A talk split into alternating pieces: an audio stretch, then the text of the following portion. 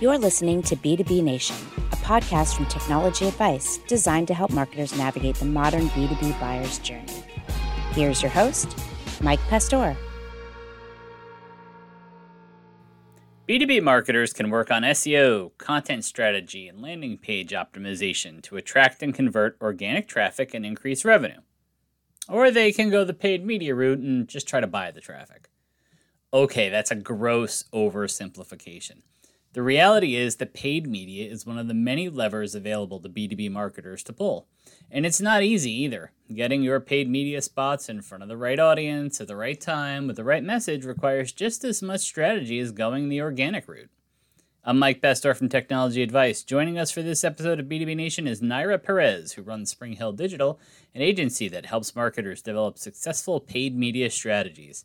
Our conversation is going to touch on paid social and paid search strategies, and we're also going to talk about the future of social media, where the audiences can quickly shift to the next cool thing, and some people and government agencies are growing a little bit impatient with what they see as a lack of responsibility around content, advertising, and data privacy. Enjoy! Naira Perez, welcome to B2B Nation. Why don't you take a minute and tell us who you are and what you do? Oh, hi. Thank you for having me. Uh, my name is Naira Perez, as you said, and I am the founder of Spring Hill Digital. We're just a small agency, boutique agency that specializes in small to medium businesses so that they get the same quality advertising advice as big companies would. Um, and we really, really like to work with paid media. That's our specialty. And we also manage uh, pages like Facebook pages or LinkedIn pages, helping you, helping the businesses develop content for those pages. All right, on the subject of paid media, I'm going to throw two types of paid media at you. And if you'd like to share what you consider the strengths of each, or maybe some of the misconceptions around them that marketers have. The first is paid social. So, paid social has changed a lot during the years. Um, it is really good to create brand awareness. It's a perfect channel to create brand awareness. Um, what people don't understand about paid social or social media in general is that whenever you are there as a business, you're interrupting the uh, entertainment of the viewer. It's uh, you're you're in the middle of their feed. You're in the middle of the pictures of their friends or articles they're reading. So it is intrusive in that way.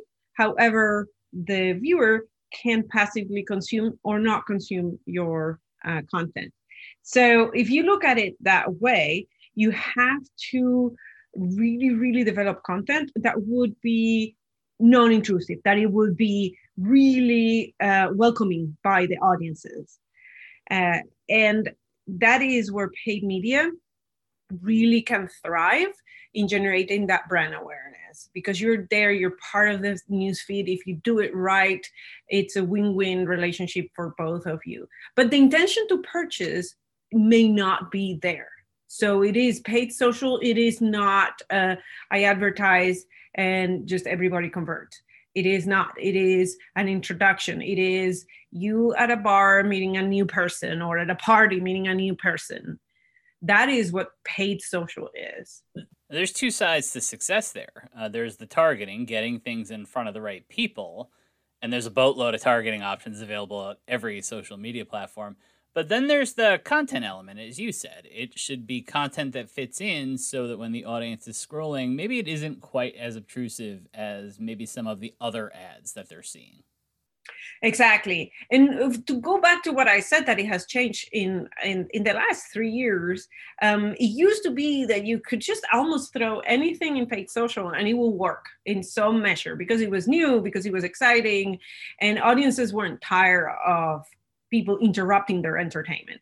But now uh, it is very easy to ignore your ad. It is actually almost the first nature of audiences is to ignore your ad. So you have to make sure as an advertiser that you are talking, like you said, to the right audience first, and you're giving them what they want or what they need, uh, which what is requiring of uh, businesses and brands and advertisers is way more research up front before starting campaigns. You cannot just put something and see money rain. Now you just you have to research it. You have to understand your audience. You have to uh, know what they're thinking what they need what they want and then give it to them. That's how it has changed and that's where we are now why do you think it's changed are there too many ads in people's social networks now and they're developing that ad blindness that we saw with the web are people more attuned as to what's an ad and what isn't why the change over the past three years? Well, it's both. There is so many more ads right right now in the news feed in every social media um, platform. Even the ones that didn't have ads before, now they have ads because that's that's how they make their money. Um, so yes, there is more ads, but also people have learned to ignore them, have learned to scroll fast, have learned to just recognize when what is an ad and what is not. Um, and then just like everything else if you give too much of one thing then it just becomes meaningless. So um, in, in that sense there are too many ads everybody has seen them and they just move on nothing is new in a way so um, that is why people can ignore them much easier. And it is much easier to ignore it, like just swipe up or swipe left, or, you know, you know what to do. Where before people had uh, to learn that behavior.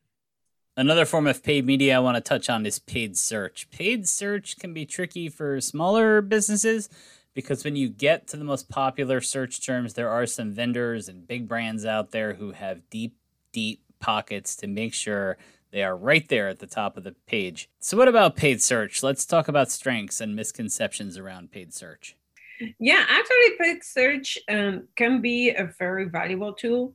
The main part is that paid search presents itself, the ads present it themselves whenever the audiences are searching for something. So the intention is there. You're not interrupting uh, what they're doing. You're not interrupting their entertainment. They're actually searching possibly for you or for your product or for your service. So, in that way, it is a, a very nice uh, place to look for very quick conversions. Uh, but as you said, yes, smaller businesses competing with big brands that have the, the pockets, it is a challenge. Um, however, there is strategies around that. Um, the strategies around, as an example, not going for directly for the word that represents your service, but for something complementary to it, or something that could be a substitute to it, or um, there is a lot of things that you can do uh, through again that research. You have to research what people are talking about um, you have to go to um, forums or groups and see how people refer to their problems um, that is not in a direct way. What are they trying to solve? And, and what is the conversation going around? And by using those alternative keywords, you actually can bypass those big budgets. What do you see people doing wrong with paid media, both social and search? I know I have a pet peeve on social and that's ads that are trying to get me to download something. I think I'm like a lot of people, and most of my social media time is done on mobile. And I'm not going to download a PDF or download a trial of something on my phone because the experience will be poor or it may not work on my mobile operating system. So that's my pet peeve. What do you see people doing wrong? Well, I I see actually many things going wrong. One of them is anybody that can um, wants to convince you to use a hack to get 10,000 followers or a hack to get, uh, you know, 10,000 sales. There's no such a thing as hacks in marketing. Um, the, the hacks may work one time, maybe, um, but they are not a long term strategy. So they shouldn't be uh, used as such as a long term strategy. So that's that's what bothers me from um, my industry in general uh, people that try to sell you the quick success because there's there's no such a thing uh, so but tactically from doing ads. The common mistakes that actually um, small businesses and medium businesses do is forget about their call to action. Like really think about their call to action. What do you want them to do? And how does that fit in that customer journey? Um, because people will do what you tell them to do. And i've seen people creating video ads uh, or or even just picture ads with no valid call to action. No like okay they watch your video now what?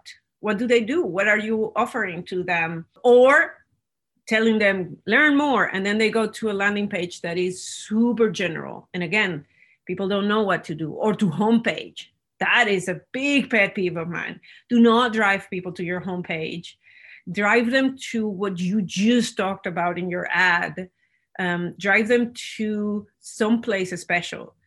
Because homepage people can get lost. They're not going to end where you want them to end which is maybe a sale or a lead gen uh, form or now if you drive them to your homepage there's so many places for them to get lost.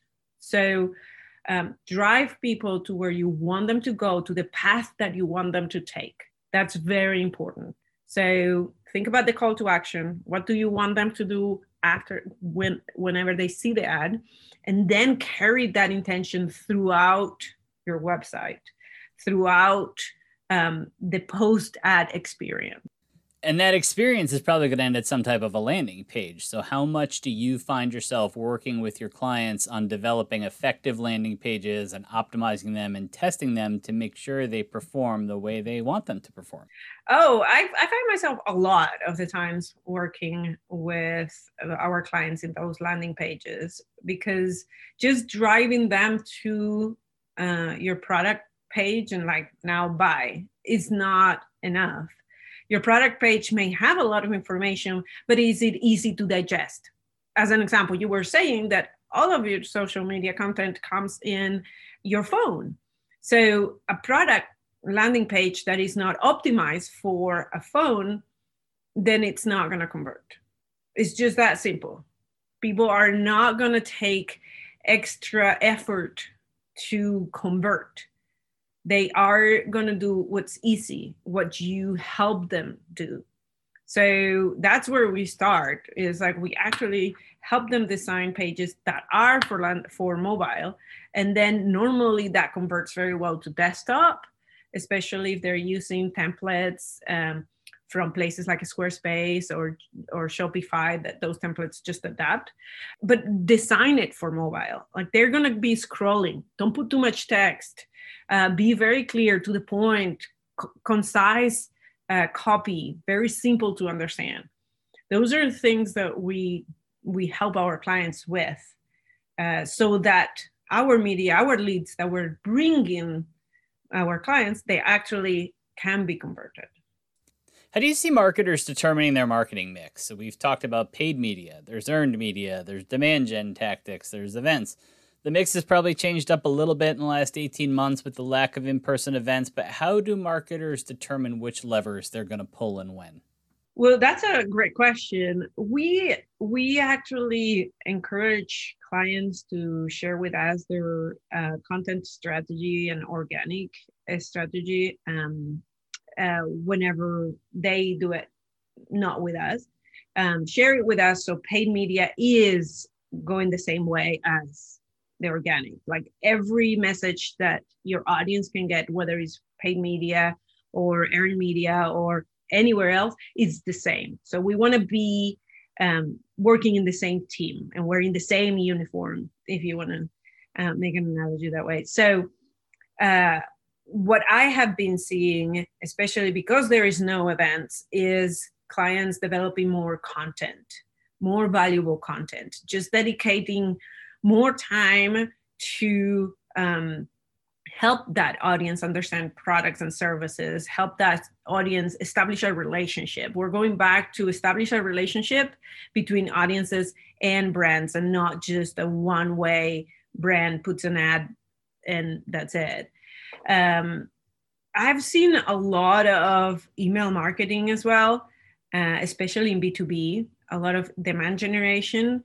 But the problem is that that channel i in my personal opinion is that it's very very saturated. And there is a lot of um, unrequested email coming to business owners and um, you know decision makers in companies.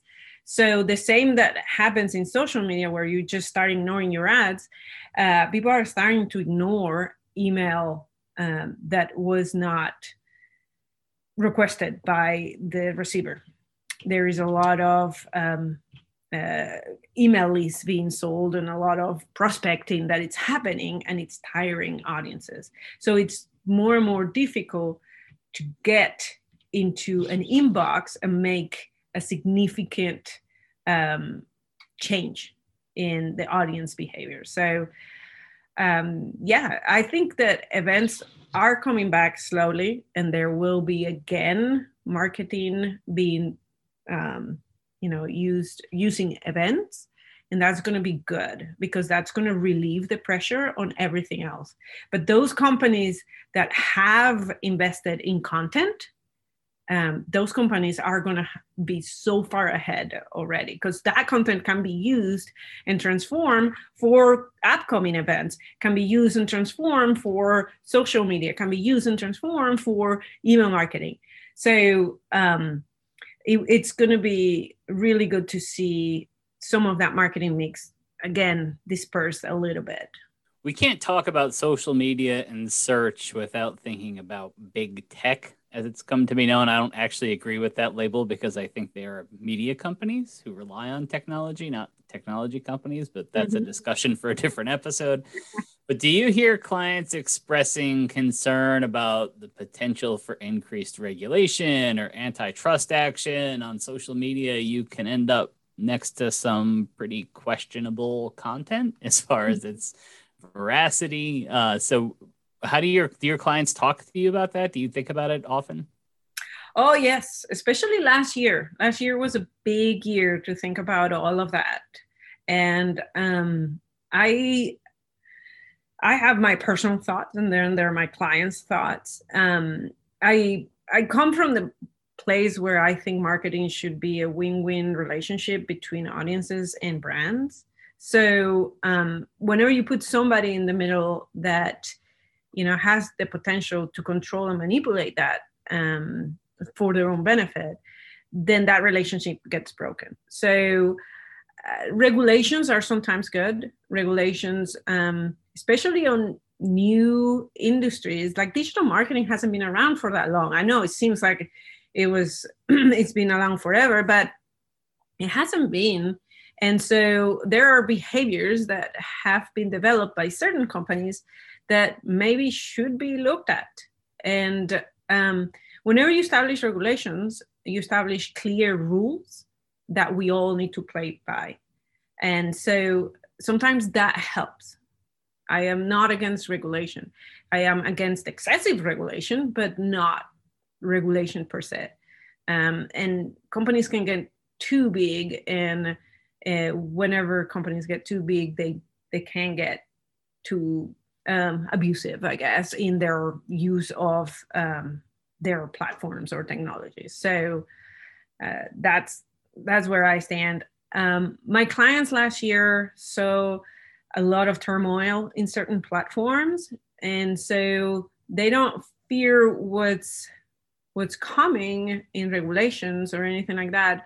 What they fear is that maybe those platforms are not representative of their beliefs, and therefore, what we're looking at is um, more of a diversification of our of how many platforms we're in, what kind of content.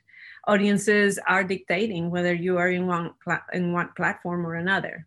So whether it is regulated or not, if the audience is not there, then the brands won't be there. Yeah, I think I think as audience members of social media, maybe it's subconscious, but I think we sort of assign certain qualities to different social media platforms. Twitter is mm-hmm. where these people and these kind of conversations mm-hmm. happen, and Snapchat's different, and Facebook's a little different from that. So we kind of assign them maybe more they're just platforms, right? Yeah. they're just everybody just, just, submits their content and whatever. But I think in our minds we kind of give them more of a personality, like they're individual people than yeah. maybe they deserve, right? Yeah, and then we give them beliefs that they may not really be there. Like a platform doesn't have a belief; it just represents the belief of the people that are there. Um, but yeah, I mean, think about it. Last year, we saw the boycott to Facebook and Facebook products during the month of um, June, July. So uh, that was a wake up call of the power of audiences they have. And, you know, at the end of the day, uh, audiences are the, the, the main part of the platform. Without users, then Facebook would, wouldn't exist. So I think that users realize of their power pressure, and then we saw, you know, change in some brands and companies, and um, that is um, it's not Facebook dictating it; it was users pushing it, and that was amazing to see the power of people when they get together. Um, so in the future, that's that's what really is going to drive the regulation. That's what's going to drive the the clear rules or not clear rules for the future. We as users need to determine if we want to be in a platform or not the audience for some social platforms especially can be very transient. Um, mm-hmm. so i think a lot of them maybe all of them have many more registered users than active users. So right off the bat you've got that. You have a relatively mm-hmm. small percentage of people who are actually you know engaging in conversation and creating content. We all we, we've all we all know lurkers have been told that we are lurkers right? Um, but i think i think the one thing i think of when i think about how transient the audience was is basically like young people just trying to get away from their parents like like facebook right facebook became known as mom book and all the kids took to twitter or instagram or something else and then you know facebook turned yeah. around and buys them but um your audience may be there one day and not be there the next. Yeah, and you know TikTok is a perfect example on how for some of my clients the audience wasn't there a simple 16 months ago. Um, everybody wanted to be in TikTok because it was growing so fast, um, but the audience for some of my clients wasn't there, so we didn't didn't recommend that channel for those clients.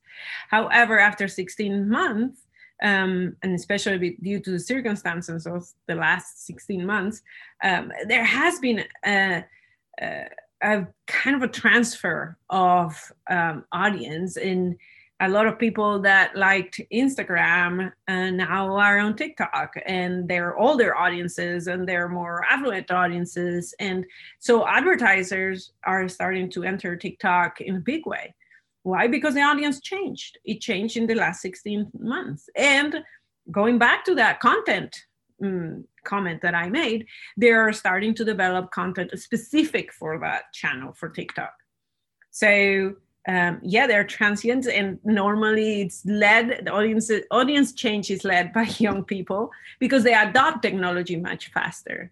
So they lead the way, and some platforms will work just fine, and grow and some of them will just fizzle and um yeah the ones that work fine then as you said the moms or the dads or the grandparents kind of follow their young audiences so uh, at the end we just have audiences moving around in channels and platforms I think that was the secret to Facebook success because when a lot of these tools were coming out, I remember thinking, if you can get my parents on them, you've done a lot.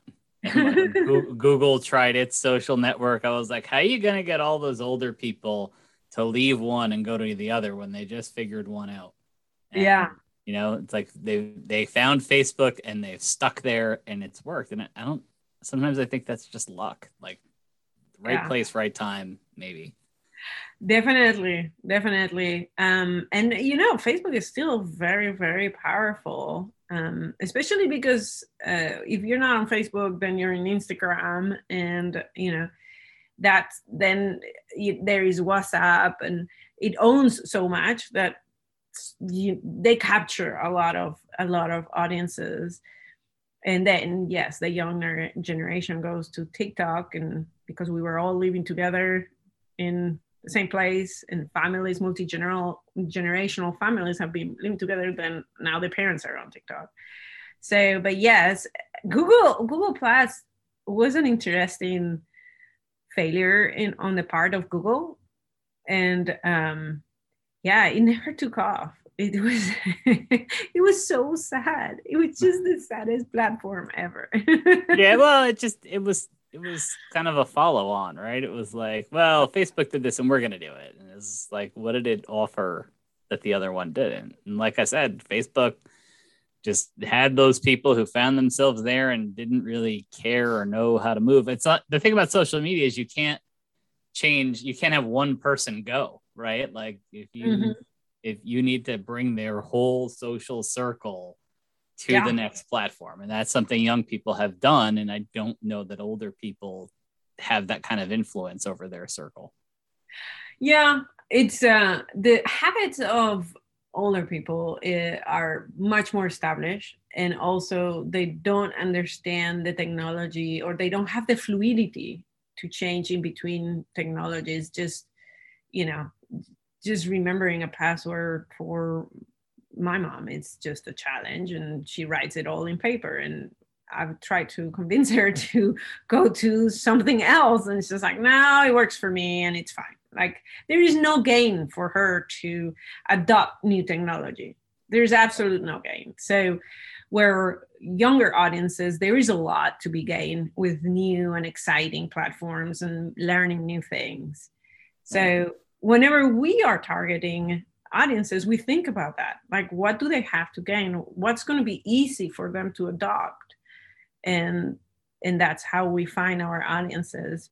Young people have been trying to hang out where the adults are not for a long, long time, long before social media, right? So it's just an electronic version of an old habit. It's exactly, exactly. since since the inception of time, they have right. been trying to avoid their parents. All right. There is one question we ask just about everybody on B2B Nation, and that is what is the one tool you cannot work without? If we took it away from you, your productivity would screech to a halt. Oh, that's easy. The reporting tools, and we're in between reporting tools, but um, we we have tools that take the data from different channels and put it together for us.